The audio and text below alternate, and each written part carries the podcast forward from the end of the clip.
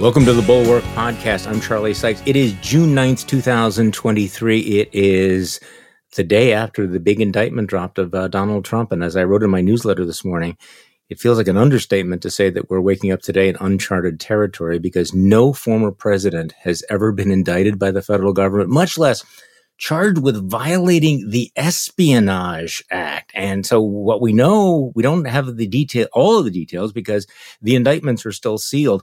Uh, but the Florida grand jury has handed down seven charges. There may be multiple counts there. We don't know.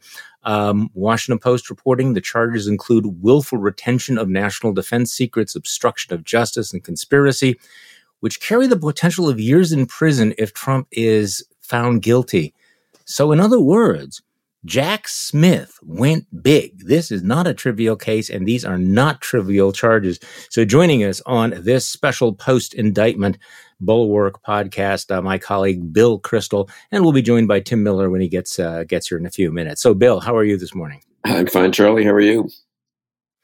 Well, you know, it's it's one of those moments where I think we're balancing on have we been here before? Is it same old, same old? Is the base going to rally around him? Is this going to be another one of these Lucy in the football cases? Or is there something genuinely different about this? And, and no one knows the answer to this. Donald Trump is still the apex predator. And until somebody takes him out, that's the way the Republican Party is going to feel. But I have to say, I was really struck by how big Jack Smith went. I mean, you're talking about the Espionage Act. You're talking about obstruction of justice, not just obstruction of justice, but a conspiracy to obstruct justice, making false statements. I mean, I'm sorry, this is a BFD. Your thoughts when you heard about this? Yeah, my, my first thought was this is a big deal. My second thought was January 6th was kind of a big deal. Yeah. And for 48 hours after that, it looked like it really would end Trump as a leader of the Republican right. Party. And in fact, it looked like he'd be impeached and convicted, perhaps. And that turned out to be wrong. And I guess since then, I mean, God knows the preceding four or five years for both of us were disillusioning in terms of Republicans ever taking one of the exit ramps they claimed privately to want to take to get off the Trump highway. Then they didn't after January 6th and he is leading you know the field by 25 points. But this, you know, it is a criminal indictment. It is by the Justice Department. It's not by one local DA. It is. It lo- looks like a strong case. I guess I still have the old-fashioned view that what the actual charges are will matter. What the actual evidence is will matter. If it looks like he's just being Trump, he's careless, he's a little reckless, even contemptuous of the law and of law enforcement, Justice Department people, but still, ultimately, you know, what really did it matter? Did he did anything hurt the U.S.? That would be one outcome that people could talk themselves into. I mean, for someone like me who served in government, it's just unbelievable his behavior and really is not trivial, as you say. And it really isn't trivial, incidentally, if I could just take a minute on the substance. I mean, mm-hmm. if you have serious classified documents floating around somewhere, uh, we don't even know if they're all back, you know, at the archives now or in, or in safe custody. And who knows who has them. The one reason they're so strict on this stuff is you don't know all the damage that's been done. We don't know what the Iranians know. Do we know if the Iranians paid someone $10 million to get that document that he was waving around about plans for possible contingencies for military action against Iran? So we don't know. That's why the, the FBI, that's why the US government takes these things so seriously. Anyway, we don't know. But if the appearance is, you know, Trump being Trump, that's one thing. If the appearance is he really not only just kind of reckless and contemptuous of the law, but could really have endangered our national security or purposely wished to, in the sense of keeping these documents to cut deals with the Saudis and stuff, that would be different. So I think it sort of still depends on, or at least the odds change in terms of how serious this is, depending on the seriousness of the of the evidence that emerges. I agree. I want to get to that in a second. But, you know, take a step back from all of this. You know, Laurence Tribe and Dennis Aftergut write in the, in the bulwark today, you know, just think about the historical marker that we've set here. I mean, already Donald Trump's the only president to be impeached twice, and now he has been indicted twice. including by the nation he once led. And so maybe we are finally seeing, you know, the constitutional system asserting itself. You know, the wheels of justice turn slowly, but grind exceedingly fine. But to your point about the details of the case, I guess I'm, I'm not surprised that Republicans like Kevin McCarthy and Elise Stefanik and Steve Scalise and the usual suspects immediately rushed to Trump's defense. I mean, they immediately, even Marco Rubio, you could tell that they were pre-written, that they had to show loyalty to the Orange God King. And, and obviously there's something sleazy about that, but also just strikes me as politically dumb because they don't know what is in this case. And the fact that you're looking at top lines of things like possible witness tampering, conspiracy to obstruct, what is in this? We're talking about a violation of the Espionage Act. And yet they're just going through the motions of attacking this prosecution without realizing, I think, that it could get a lot worse. And it is going to get a lot worse because we know what the charges are now, which are pretty big. On Tuesday, when he has to do his second perp walk, we're going to have that indictment unsealed. And, and if Jack Smith does a speaking indictment and tells the story, it could be a compelling story.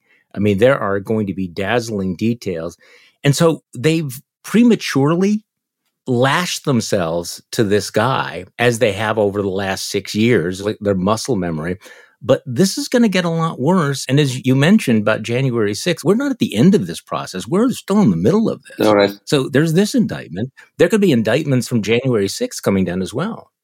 Yes, that's right. And I think it's it's an important point. And, and there was a somewhat timid exit ramp they could have taken temporarily on this which they don't have on some other issues. I mean, either you're for Trump or Biden, either you're for Ukraine or not. Right. You know what I mean? Mm-hmm. So on those, they have to kind of take a side. This one, they didn't have to tweet anything, and then they could easily, when asked, have simply said, "Hey, look, this is going to be a legal case. I have confidence in our judicial system. I have Mark Rubio is the senator from Florida. Doesn't he have confidence in Florida juries? I mean, this is a Florida grand jury that indicted, and it's a Florida jury that will try the case. And he can simply say, "Let I have my own worries, concerns, doubts." Let's let the legal system play out. So there was a place they could have gone that would not make them sound, frankly, like you and me. You know what I mean? Right. They they could have sounded neutral, and they chose not to. I think in that respect, your point is really important. That they don't even have the either the courage or the uh, I don't know foresight. Yeah. Or maybe let's just think of the other alternative. We kind of keep giving them the benefit of the doubt that they kind of want an exit ramp. But maybe deep down they don't, you know. They think Trump could beat Biden, and everyone they've talked to was for Trump. I mean, 75% or, or 90% or something in their town also for Trump. And they're scared of the Trump forces. So they want Trump. Well, yes, but the smart play for anyone going into this election cycle would be to keep your powder dry, right? To say, well, let's wait to see what the charges are and then we'll comment because you can attack them next Tuesday and next Wednesday, except the demand, of course, from Mar-a-Lago is that you have to be tweeting out immediately. You have to do this immediately. So they not only by withholding comment and by trusting the criminal justice system, it not only would have been smart politics, it would have been the right thing to do. Instead, you get people like Josh, you know, running man Hawley, who is huffing that if people in power can jail their political opponents at will, we don't have a republic. Which is not just demagogic, it's just dumb because, of course, no one's just jailing him. He's, he gets a trial. He will get appeals. He's still presumed innocent until convicted, right? I mean, it is not like Donald Trump does not have resources. So again, you have this weird sort of, you know, need to take a position when you didn't actually have to do it. Now, this is all going to play out. It's going to obviously suck up a lot of oxygen in the campaign. But it also seems that one of the issues that's going to overshadow the 2024 campaign now is the whole question of pardons. Is Donald Trump going to pardon himself? Would the other candidates be willing to pardon him? That's going to come up all the time. And so it's hard to imagine that they're going to be able to get away with uh, with answering that question. And we are joined now by Tim Miller. So, Tim, what do you think of this? You think, I mean, at some point, isn't Donald Trump just going to say, yes, screw it. Absolutely. I'm president. I'm pardoning myself. I think this was a sham prosecution. And, you know, you bet. You can't handle that. Good morning, Charlie. Good morning. I am. Um, I, I was. Uh, I, you know, I'm running out of champagne. Okay, mm-hmm. after all this, uh, after all these indictments, um, you know, it's it's it's becoming a little too much to have to celebrate all this. Uh, so can I, I rain on your parade though? Can I rain? Do you know the the judge? Please, let's do it. Yeah, yeah. we've already we've already rained on that parade, Tim. So okay, well that's great. That's why I came in. That's why I'm coming in to bring a little joy to the weekend podcast. Aileen Cannon is the judge that's been assigned, at least in the preliminary stages of this. Aileen Cannon, who is the absolutely absurd Trump toady federal judge. So worst case scenario there. So I'm sorry, I just have to lay that out before people get too too jiggy. But he does still get to uh, get perp walked does, once again, and we have a little bit of. A, I know this is a family podcast, so but we have a little bit of a mm-hmm. see you next Tuesday situation yep. mm-hmm. happening uh, next Tuesday. So, you know, Charlie, here's the thing: would I like to see him go to jail? Yes. But we did this a couple months ago, and I think we're going to probably get to do it in a couple months after Fani Willis files additional charges. And who knows, maybe maybe Jack Smith again. That's for Ben Wittes and your Thursday yeah. podcast expertise. But it is not a winner to run for president while having several court dates. No.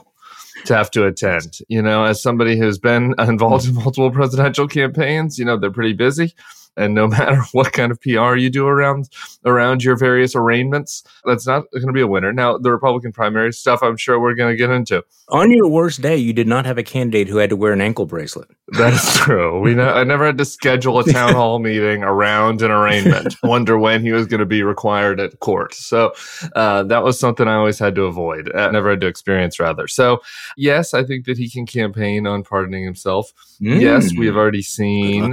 Yeah, yeah, exactly. Good luck with that thing. Uh, who was on Fox pushing that campaign slogan last night?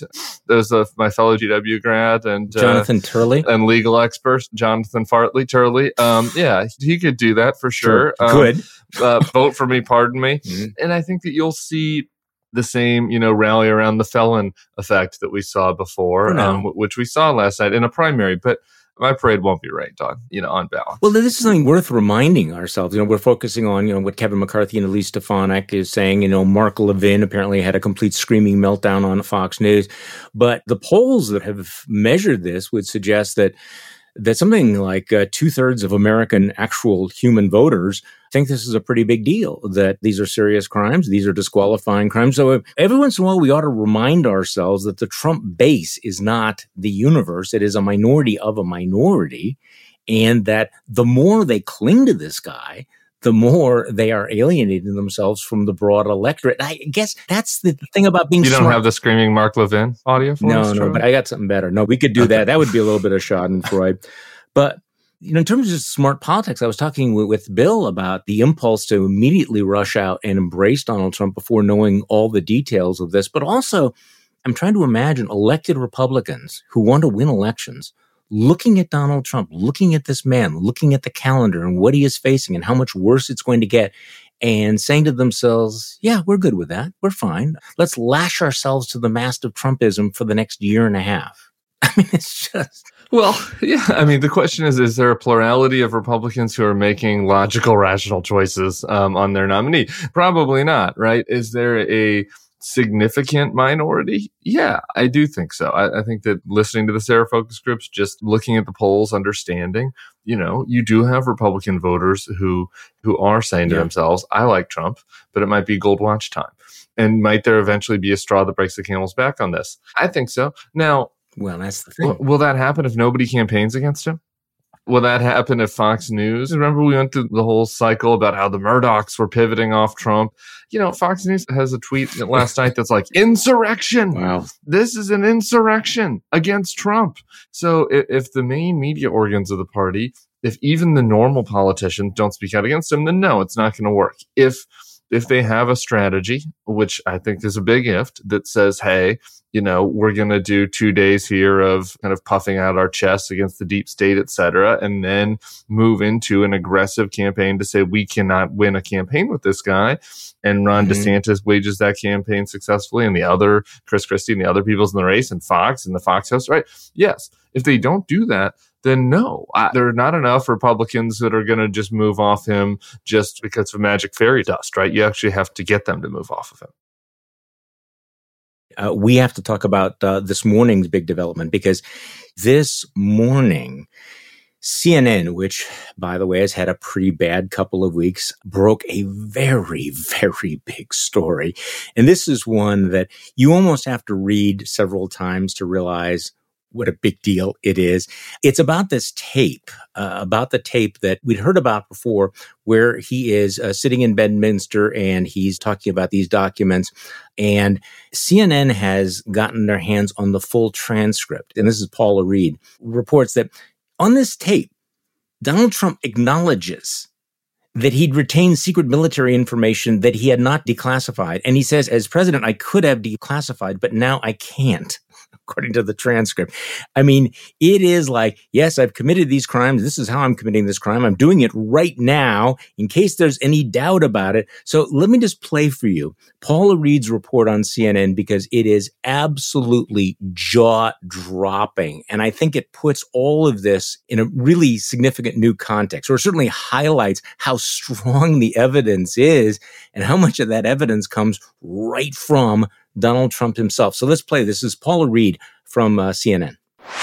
He is referring here to General Mark Milley. He says, quote, well, with Milley, uh, let me see that. I'll show you an example. He said that I wanted to attack Iran. Isn't that amazing? I have a big pile of papers. This thing just came up. On the tape, we're told that you can hear him rustling the papers at this point.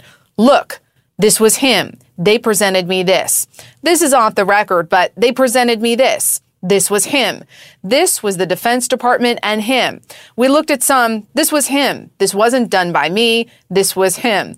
I'll keep reading, but you can tell at least four times, you know, he emphasizes that this was Milley. He goes on to say all sorts of stuff, pages long. Look, wait a minute. Let's see here. I just found, isn't this amazing? This totally wins my case. And I want to note here, he, his case he's referring to here is this dispute with Milley, not the current pending criminal investigation. Except it is like highly confidential, secret. This is secret information. Look, look at this. I will note that secret and confidential are both, of course, levels of classification. And then arguably the most damning quote, he says, he asks if he, someone in the room, if he can declassify it. And then he says, as president, I could have declassified, but now I can't. And of course, that last quote undercutting all of the public arguments that he, his allies, and his attorneys have made about how he was able to declassify things once he left office, or that he may have even had a standing declassification order to declassify any materials in his possession before he left office. But in terms of invest the investigation, prosecutors are likely going to be most interested in the fact that he is claiming to have retained uh, secret information and is appearing to try to share that with a room full of people, none of whom had security clearances. So again, this is a really key piece of evidence in this ongoing investigation. Oh my. Okay, so in the immortal words of Stringer Bell, is you taking notes on a criminal fucking conspiracy? What the fuck is you thinking, man?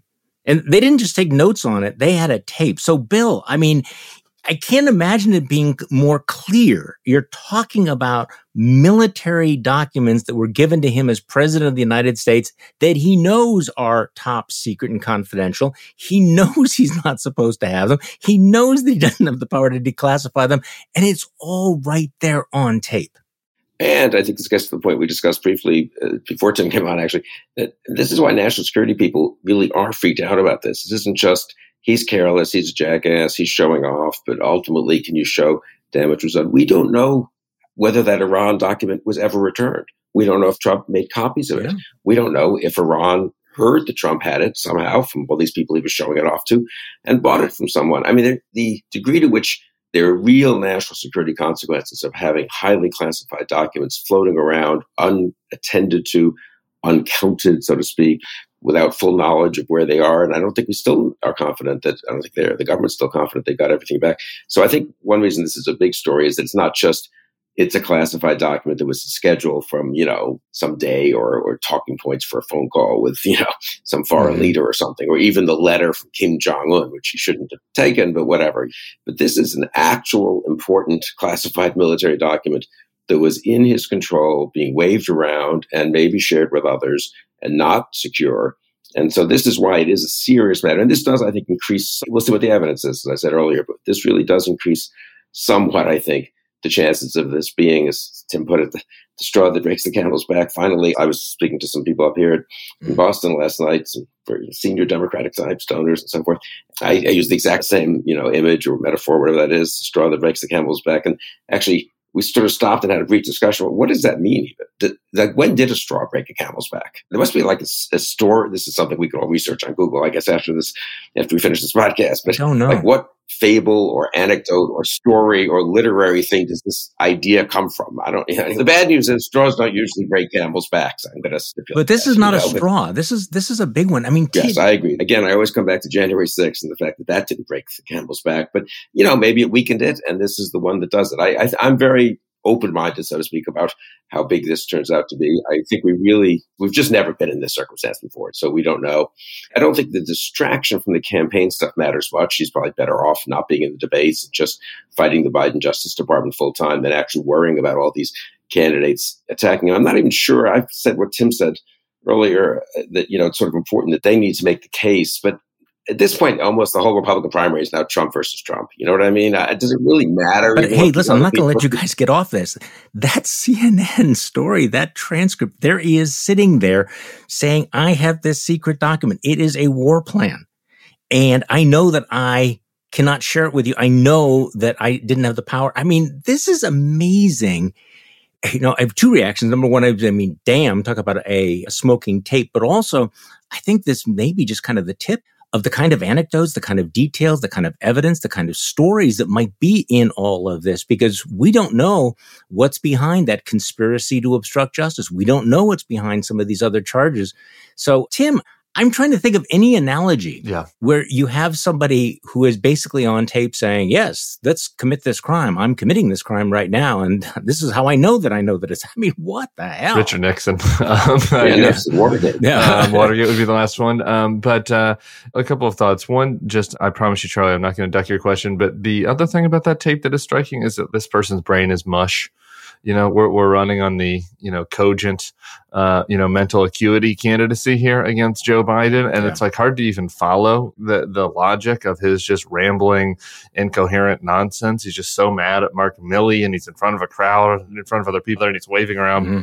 You know, papers, and a couple of times Paul Reed has to yeah. to jump in in the middle of the transcript and explain to people like what he's saying because he's making no sense. So, I mean, there's that element to this, but I, I think that as far as the crime is concerned, I think there is good reason to believe that there are other very tangible yeah. examples of this because this is Donald Trump. Like of all of Donald Trump's flaws, which are myriad, which could take up this entire podcast, his hubris, you know, is the one, you know, if you read Maggie's book, Confidence Man, if you just observe Donald Trump, like his hubris is the one that goes back 50 years. You know, I mean, since the 80s, this man has been, a, you know, a hubristic bore. And, and this goes on steroids once you become the president of the United States.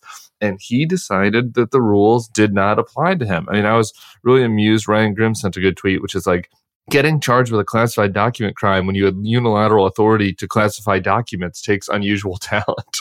but like that's the case here. Like his hubris was such that he did not feel like he had to be limited by any rules, be constrained by any rules. He admired, as we learned this week, once again, Kim Jong Un and, and, the autocrats. Like that was who he modeled himself after of strong leadership. And so when you see yourself as an autocrat and as a king, you don't have to abide by these silly little rules about whether I need to declassify this document. It is mine. I won this. It is a trophy for me. All of America's secrets, you know, the entirety of the US government is my plaything, is my play toy. And that was his attitude towards this. And so, given that, I don't think that there's any reason to believe that this is the only example of him very directly and very blatantly demonstrating to other people who have to testify under oath now that he had classified documents, knew they were classified, and didn't declassify them and was showing them off because he thought. no, I, I, think that's a great point about the pattern and practice that we have from Donald Trump. Uh, his his attitude toward national security. I mean, how incontinent he is. I don't know. Do you guys uh, see this piece by David Rothkopf in the Daily Beast?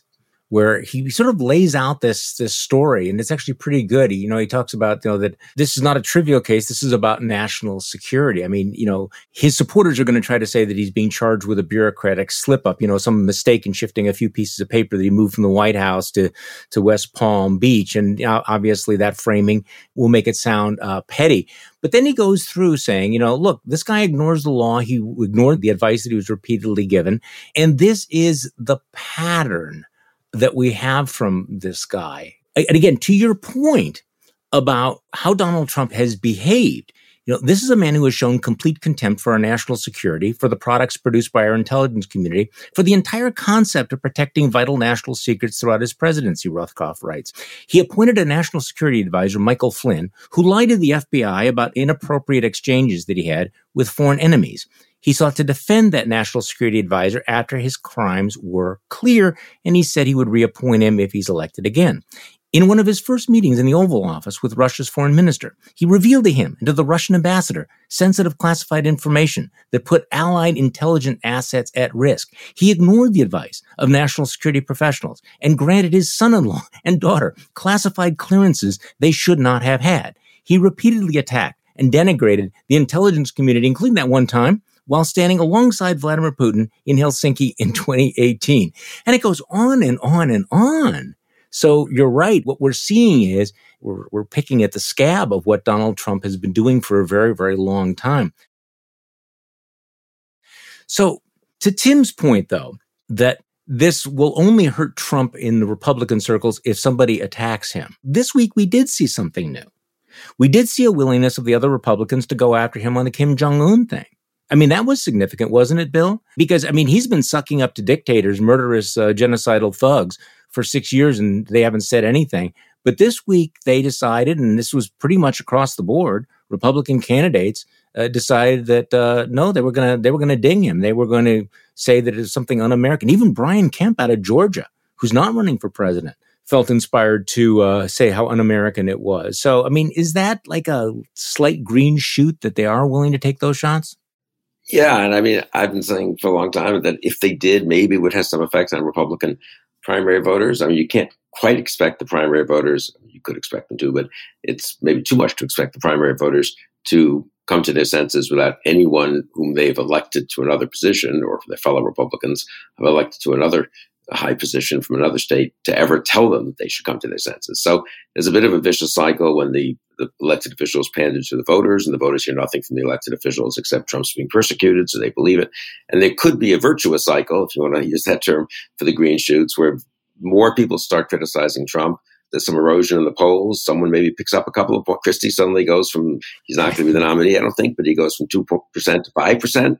And some people think, gee, maybe there's a little bit of upside here in criticizing Trump. Some, while of course, you know, saying how horrible Biden is and all this. So I think we could get a set of positive developments uh, out of this. Know I, it's it's a moment. It, it's hard to, yeah. I really do think in that respect, it's a possible inflection point. Uh, it could also be that, as in other cases in the past, you know, two months from now, we're on to something else. And sure. I mean, this trial will, won't happen immediately, and uh, Trump will try to make it as confusing as possible. I come back just one last point, though, on the actual stuff. I think I said at the very beginning, I think the charges matter and the evidence really matters. One reason I think Smith, I'm very struck that he brought the case in Florida. All the legal types I've spoken to for the last two months sure. have been saying DC, DC, DC, you get a better jury pool and better judges to handle this. But Smith brought it in Florida. He probably felt he had to. but he wanted to avoid the delay of an attempt by Trump to remove it to Florida. But also, it suggests that he thinks the fundamental crimes were committed in Florida. And that suggests the fundamental crimes weren't just taking the documents mm. to Florida from D.C., that the fundamental crime was the kind of thing that that tape reveals. And maybe there were 20 other tapes. It's not like a lot of people didn't tape a lot of interviews with Trump. It's not that there weren't a ton of witnesses to Trump doing things. The 20 Secret Service people have testified. There's a lot more. That's where I think Tim's thesis that this could be huge or big yeah. Really comes through. It really depends on sort of, a, I think, a mass of evidence of both reckless behavior and maybe even really pernicious behavior. Okay, you want to you want to rain Tim?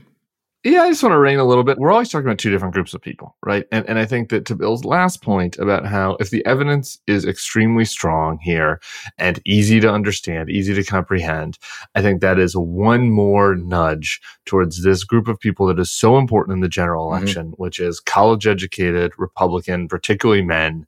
A lot of these college educated women have already left the party, you know, who are now swing voters, you know, who are your Warnock Kemp voters, that crowd you know, they are watching this. They are reading the Wall Street Journal. They can comprehend what is happening.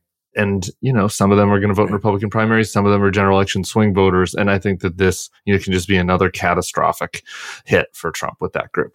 But that group is irrelevant essentially in the Republican primary. Like the type of people that would even consider Chris Christie are irrelevant in the Republican primary. I, I think it was on the next level. Sarah was saying that Matt, you know, that, that they couldn't find a Republican at the Chris Christie town hall in New Hampshire. Uh, you know, it was people who all said they're independent, which is fine. Um, but like for the people that matter, in order to move them off of Trump, a tweet about Kim Jong Un like doesn't cut it. Like a passive aggressive comment, you know, about Trump's electability that you have to read through the lines doesn't cut it. Like for these people, you're talking to non-college voters who get their news off Facebook.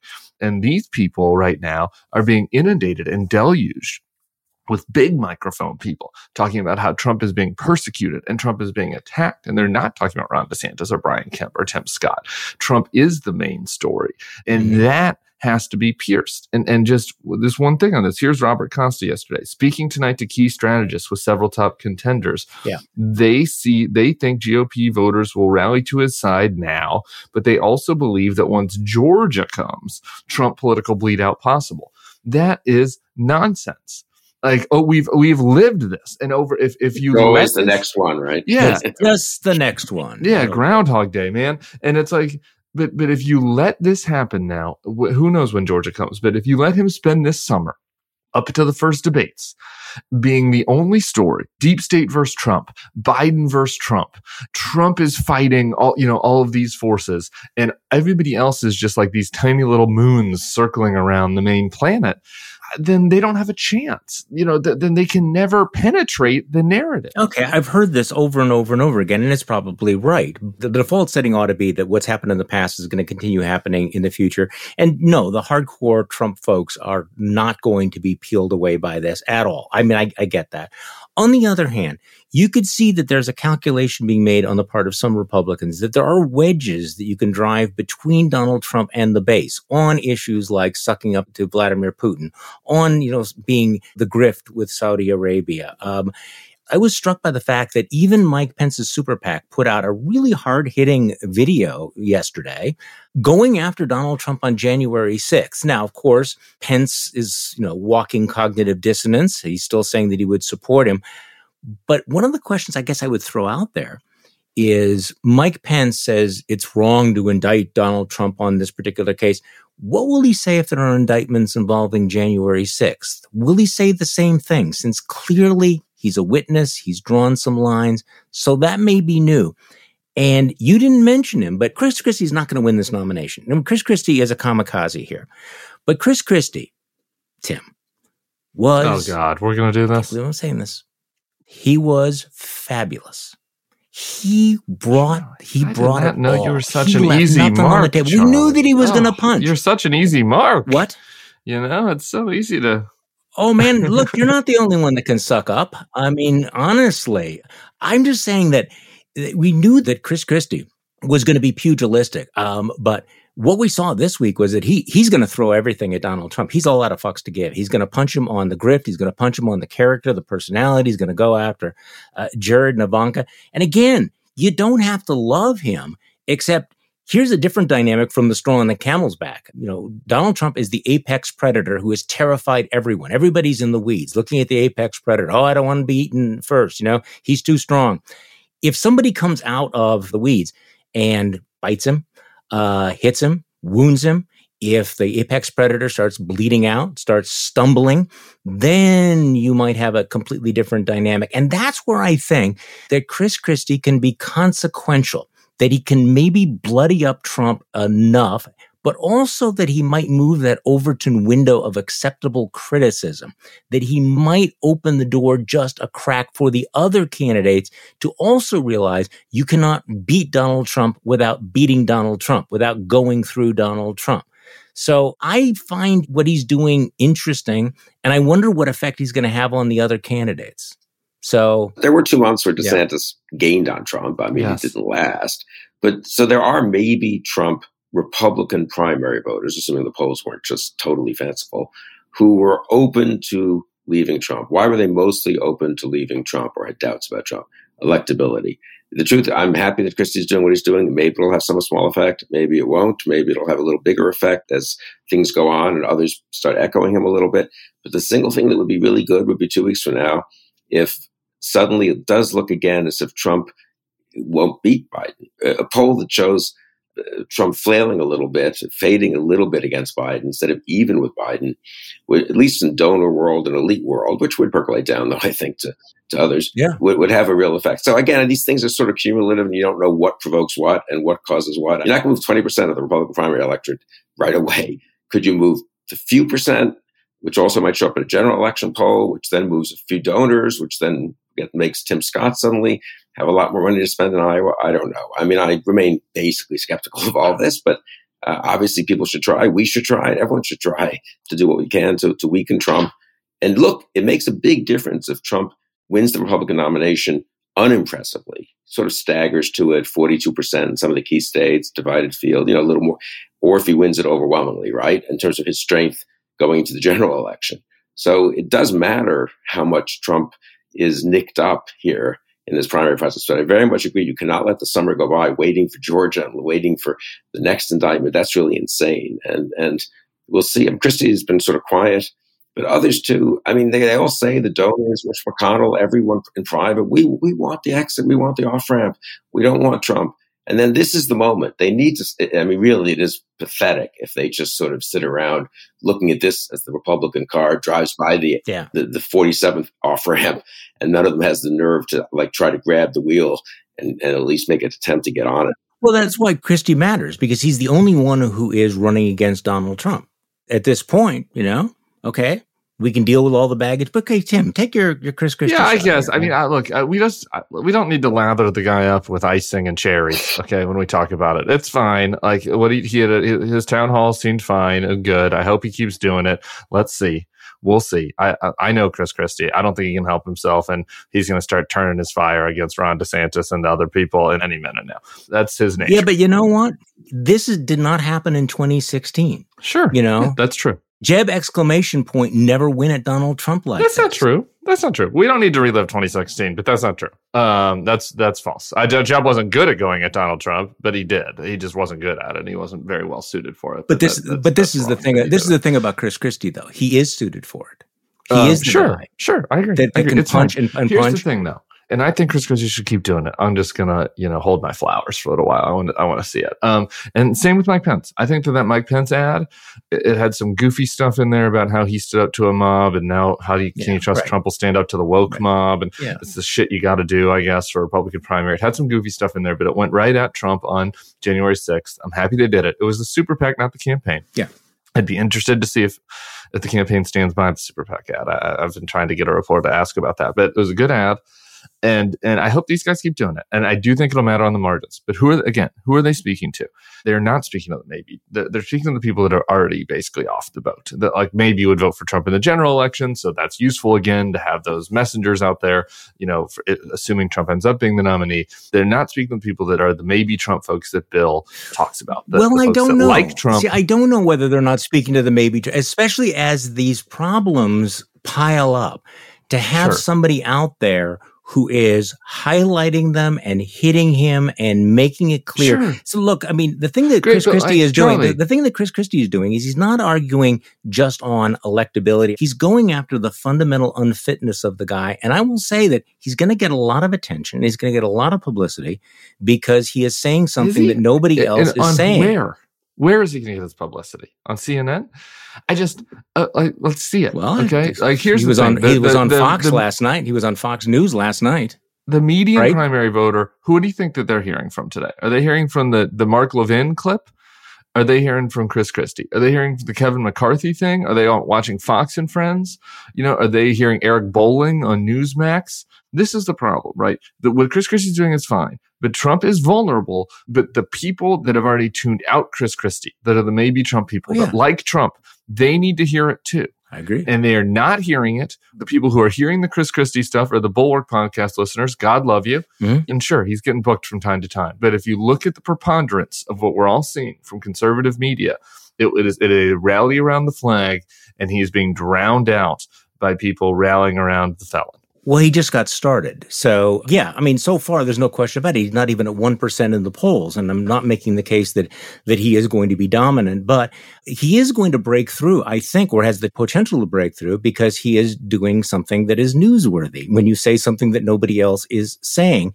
And he was on Fox News last night. And I think that it will come a point where people are going to go, okay, I'm not going to be listening to, um, let's face it, we're also talking about people that are not going to be listening to uh, liberal elites or to never Trumpers who've decided that they are Democrats. Sure. They're going to be listening to people who have at least some residual credibility in the Republican Party. Now, you, you know, for Christie? the people who believe that that all we have to do is, you know, just vote straight Democratic and you know all Republicans are evil. Okay, just, well then, like then the idea that you think that Chris Christie has more credibility with these people than whoever you're criticizing right now by subtweeting uh, is just wrong. It's like it's just wrong. A Republican primary voter who who consumes Newsmax and and and who consumes the right. Bannon podcast. Like, yeah, the difference between Chris Christie that. and me is nothing. Like he, he's just a bigger version of of me or Liz Cheney. What they, they don't see Chris Christie as any different from. Okay, Liz but I'm Cheney. not talking about that segment of the electorate. I'm talking about because you're That's right. the voters that matter. They like well, well, no, that is not. The, see, this is where I think. No, I Tim, I mean, look, you. 45% of the Republican primary electorate is college educated, 55% now looks like it's about yeah. non college. So, the, one problem uh, people challenging Trump has had is that Trump, of course, controls the working class, the non college vote, but he also does pretty well, not as well, but pr- well enough with college. Mm-hmm. If someone could really pry off, so, and I, leaving aside Christie personally, if people could pry off uh, if a range of people, the Wall Street Journal editorial page, I'd say matters a lot more than Christie for this. If they could pry off some of the college educated support for Trump uh, to start with, that could have some effect in, in, in making his lead less prepossessing. And suddenly other people start looking up and thinking, well, what about DeSantis or what about someone else, Tim Scott or something? So, I mean, I think it's a, it's not likely and it's not easy and it's not going to happen all at once. But I very much agree with your original point, Tim, which is that this is where it has to start happening. Yeah. I mean, this is probably the best opportunity. This is hard to see a whole lot of exit ramps after this one are going to be any better. And if you don't take this one, mm-hmm. you're not going to take the other ones. I, I agree with that. My whole point originally was that right now they're not taking it and that they need to start. And right. Yeah. Yeah. No, no, I, I, we're, we're in agreement. Right. So then the question is how how do you get them to do that? And and I think this is the fundamental flaw of your argument, Tim, is that you are focusing on you know the deep MAGA voters who I I can see they're not I'm not break, focusing on the deep MAGA voters. Well, you're talking I don't about know how people, many times I need to say oh, this. Okay, you're saying the people who listen to Newsmax, the people who yeah, listen that's to, the to, to Republican Steve Bannon. Party. Pro- no, it's not. Pro- no, yes, it's not it the whole. Charlie. Casey, Tim, that's just wrong. I mean, the reality is that there are people who were you um, awake the during the, Republican... 2022 primaries? Can, can who I just, won every I, primary? I, I, will finish here. Okay. There are people who also do things like, and I, I find the Wall Street Journal editorial board to be um, often quite deplorable, but I'm saying that there's a different universe out there, that there is, it is not 90% who uh, no. lives in deep in deep MAGA world. There are others, and it doesn't necessarily take a huge number to make a difference. Look, I just think more power to Chris Christie, who is doing what no other Jesus. Republican has been willing to do. We have had this mantra. How many podcasts have we had? When are Republicans going to stand up to Donald Trump? When are they going to say this? You know, Liz Cheney does it. Chris Christie is doing it right now, belatedly. They should have done it a long time ago. But at some point you go, okay, you know, this is a good thing. And there are people out there that are not just rocked. I mean, I know the people you're talking about. I know the people who, you know, are injecting their Facebook feeds into their veins every single day. And no, you're not going to affect them. But Chris Christie is talking to them. I mean, he is talking to other Republicans, which makes him different than other folks who have decided, we're just going to go off in some different I'm direction. Just, fine, whatever. I'm just going to say this one more time, and I think that Liz Cheney acted uh, wonderfully, and I and I mm-hmm. did nothing but praise her. I, I, think that she's in a 100 percent different category than Chris Christie, but and it's fine if you want to praise Chris Christie. What he's doing, fine. He cost us Donald Trump, so if excuse me if I, am not I'm not ready I to agree. start slathering him with fucking compliments because he had one good town hall. But here's the thing: the voters on you you, you keep eliding who we're talking about here. There is a 30 percent of the party that's MAGA. Mm-hmm. There is you know, maybe let's use Bill's Bill's construct here. 40% that, you know, you got 10% that are anti-MAGA and then another 30% that are college educated, maybe ready to move off of Trump.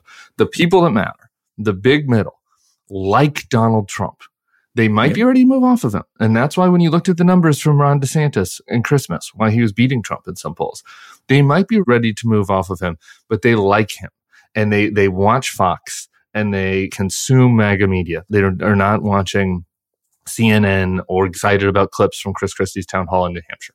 They are MAGA voters. They are not deep MAGA, but they are MAGA. And I'm just, I'm sorry, but these people need to hear from Mark Levin and Brian Kilmeade and Jim Jordan. Like that's who they need to hear from.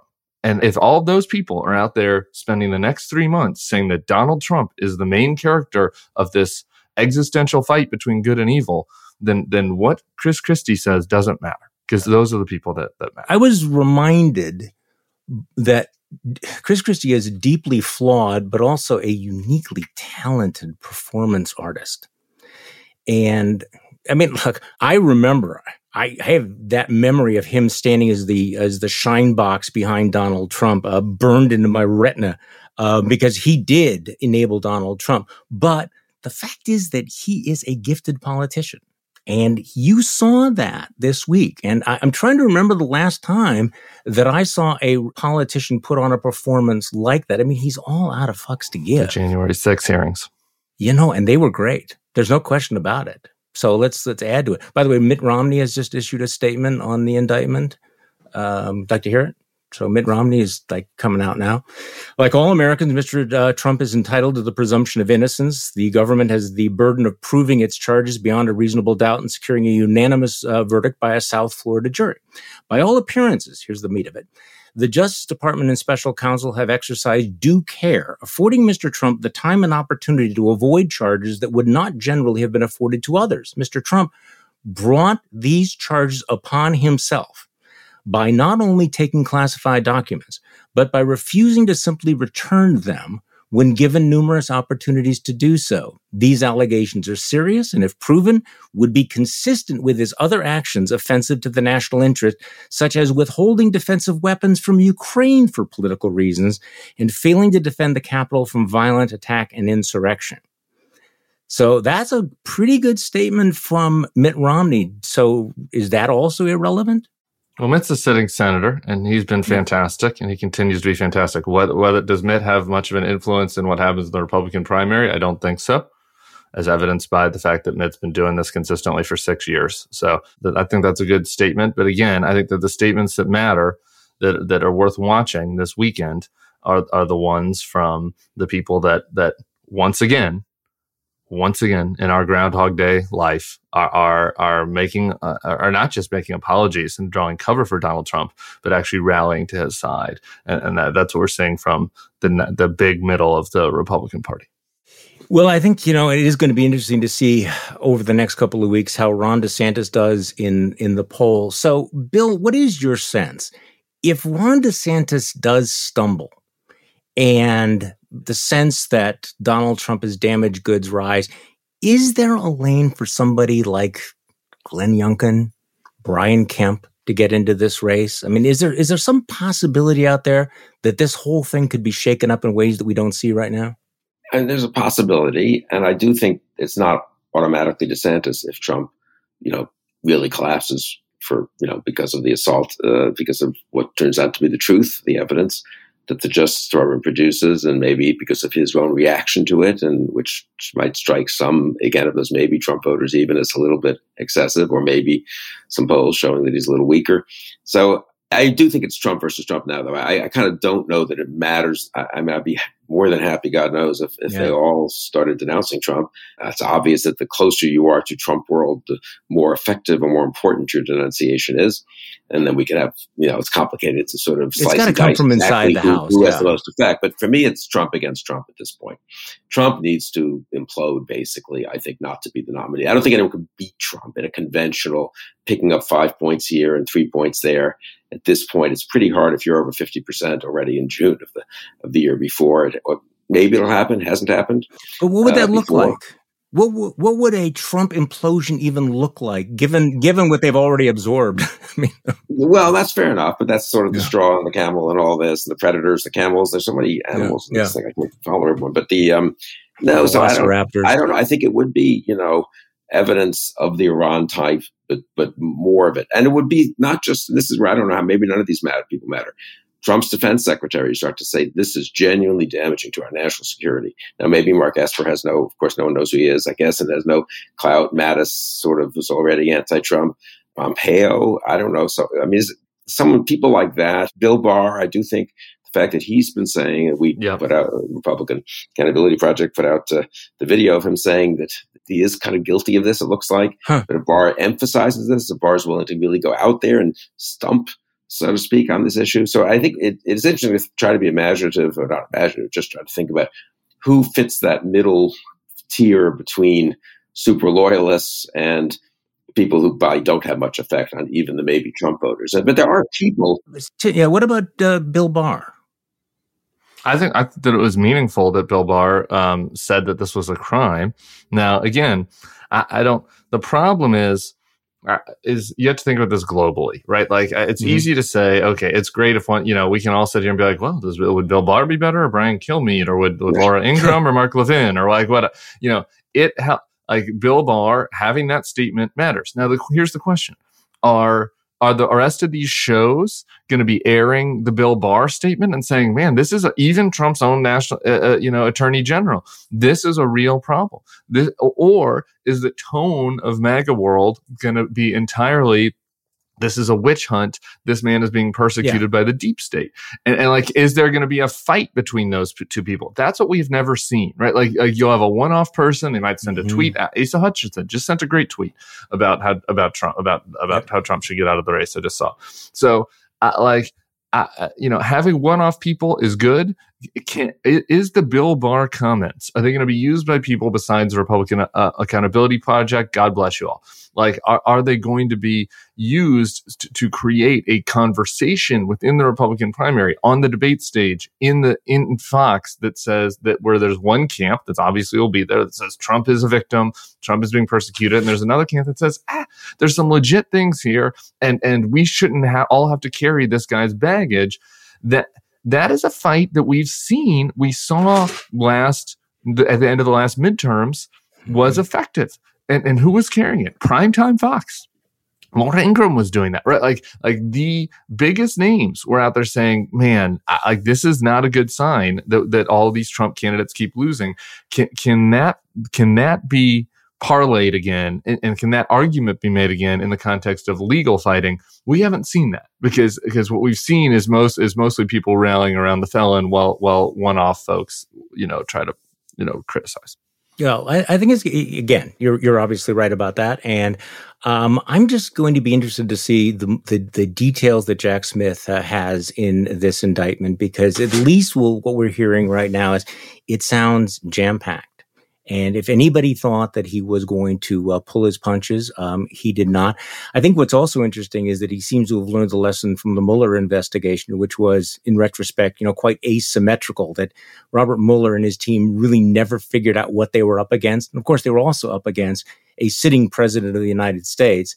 Uh, Jack Smith is able to look at that record and realize, okay, this is who we are dealing with, and also pretty dramatic difference between being the president of the United States and being the ex president of the United States. And just leaving aside the politics of, of all of this, I mean, I, I, it's been a long time we've been waiting for this to find out whether the criminal justice system would hold Donald Trump accountable. And maybe we had to step back from sort of, you know, the polls and everything and just, you know, just reflect on the fact that this is one of those moments where, you know, it's not just a test for Donald Trump and the Republicans. It's really a test for the American justice system and whether our, you know, the constitutional guardrails are going to hold here. And that, that's what makes these cases so important here. Um, because I think the failure to charge Donald Trump in this case and in January 6th going forward, that would have been a real failure of our system. Bill, I mean, do you agree? I mean, I mean, I understand that there politically, maybe this will end up strengthening Donald Trump, but it's still the right thing to do because we actually have to have the rule of law. And that's not just a slogan. Yes. And I also think it's just uncertain what the which way the politics of a lot of this cut is are just are interesting and intelligent. I think a discussion where we haven't fully agreed, and we haven't maybe even each mm-hmm. of us is sort of uh, not in full agreement with, with himself, even mm-hmm. perhaps um, in, in thinking about the implications of what, at least in my case, what I've been saying, it's since the politics are uncertain, you got to do the right thing. I mean, that's you know, yes. politics were obviously one way you might say in this case, pull your punches a little on the legal side, but you need you cannot have a system where Trump just gets away with this when people are, you know, when when when soldiers in Afghanistan who made a mistake with some classified document for 20 minutes, you know, leaving it somewhere, are reprimanded and and, and taken down in rank and maybe even court-martialed. I mean, it's just bad for the country. So I am very much for what Jack Smith's doing. I'm very much for everyone you know, carrying out the rule of law at this point. It's not like ignoring the rule of law has helped stop Trump, right? It's not like everyone turning a blind eye has really been effective in muting, muting the Trump threat. So uh, I think Smith is, and I'm very pleased again that he's done it in Florida. I think he's gone by the book in that respect. He didn't go for the easier jury pool in D.C. I think it's politically more effective. If he gets a good case in Florida and a good trial, maybe he doesn't even win. What if it's a hung jury? But if people have the sense that, you know what, there's a lot of evidence there, and I'm making this up. Obviously, nine of the 12 jurors like thought he should be convicted in Florida. I think that could have a little more effect if it comes to trial early enough. Uh, and Florida has a faster docket, I think. Um, if it uh, that could have more of an effect than a 12-0 verdict in D.C., where every Republican primary voter, or not everyone, but 70% of them think, oh, come on, that's just D.C. So I do think there are a lot of variables now at play. And I, I, I'm impressed by what Smith has done so far, keeping it quiet, springing yeah. it, you know, looking like he's going big on the indictment. If they've got more things like that CNN tape, I think we are a little bit in uncharted Jesus. waters. Hmm. So I will give you Tim. You get the last word, as always. I just uh, I agree with that. I just uh, boy, I, that's why I was having a mimosa to start uh, this conversation, and I will have one when it's over. I, I, think that this guy getting indicted twice um, is something to celebrate in itself. I think there's a lot of times to be worried about that. There's a lot of times where he was not held accountable over the past you know nearly a decade now that we've had to suffer through him. Um, I, I, it seems like that there are more coming, and um, and and I and I think that Bill's insight there is correct that there is you know uh, we all ha- have this sometimes this sense of you know wanting to immediately going down into the micro and the analysis and the political analysis like at, mm-hmm. at the macro level him being held accountable is a good thing um, and and him having to once again go sit before a jury of his peers is something that brings me a lot of joy. Um, it is, is, something that um, you know puts him in his place um, somewhere where he de- he deserves to be, and um, and and I think that it's it's worth celebrating that that element. And, and I and I, I, think that lastly, w- once again, from January sixth through the court through the court system, you know, I think it's worth stating that that those these elements, while a lot of our institutions have been weakened, these elements of our institutions have held up and there have been a lot of people that that were that were critical of Merrick Garland and critical of the court and critical of this January 6th committee on, in the micro over the times. But but we've seen time and again that that maybe we haven't gotten the exact result we've wanted in every case, but that that that, that the system um, you know might be moving a little slower than some of us like, but it's working.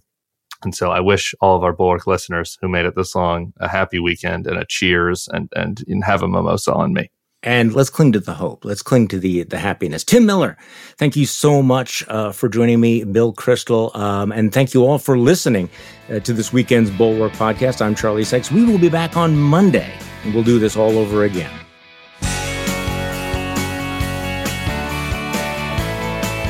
Bulwark podcast is produced by Katie Cooper and engineered and edited by Jason Brown.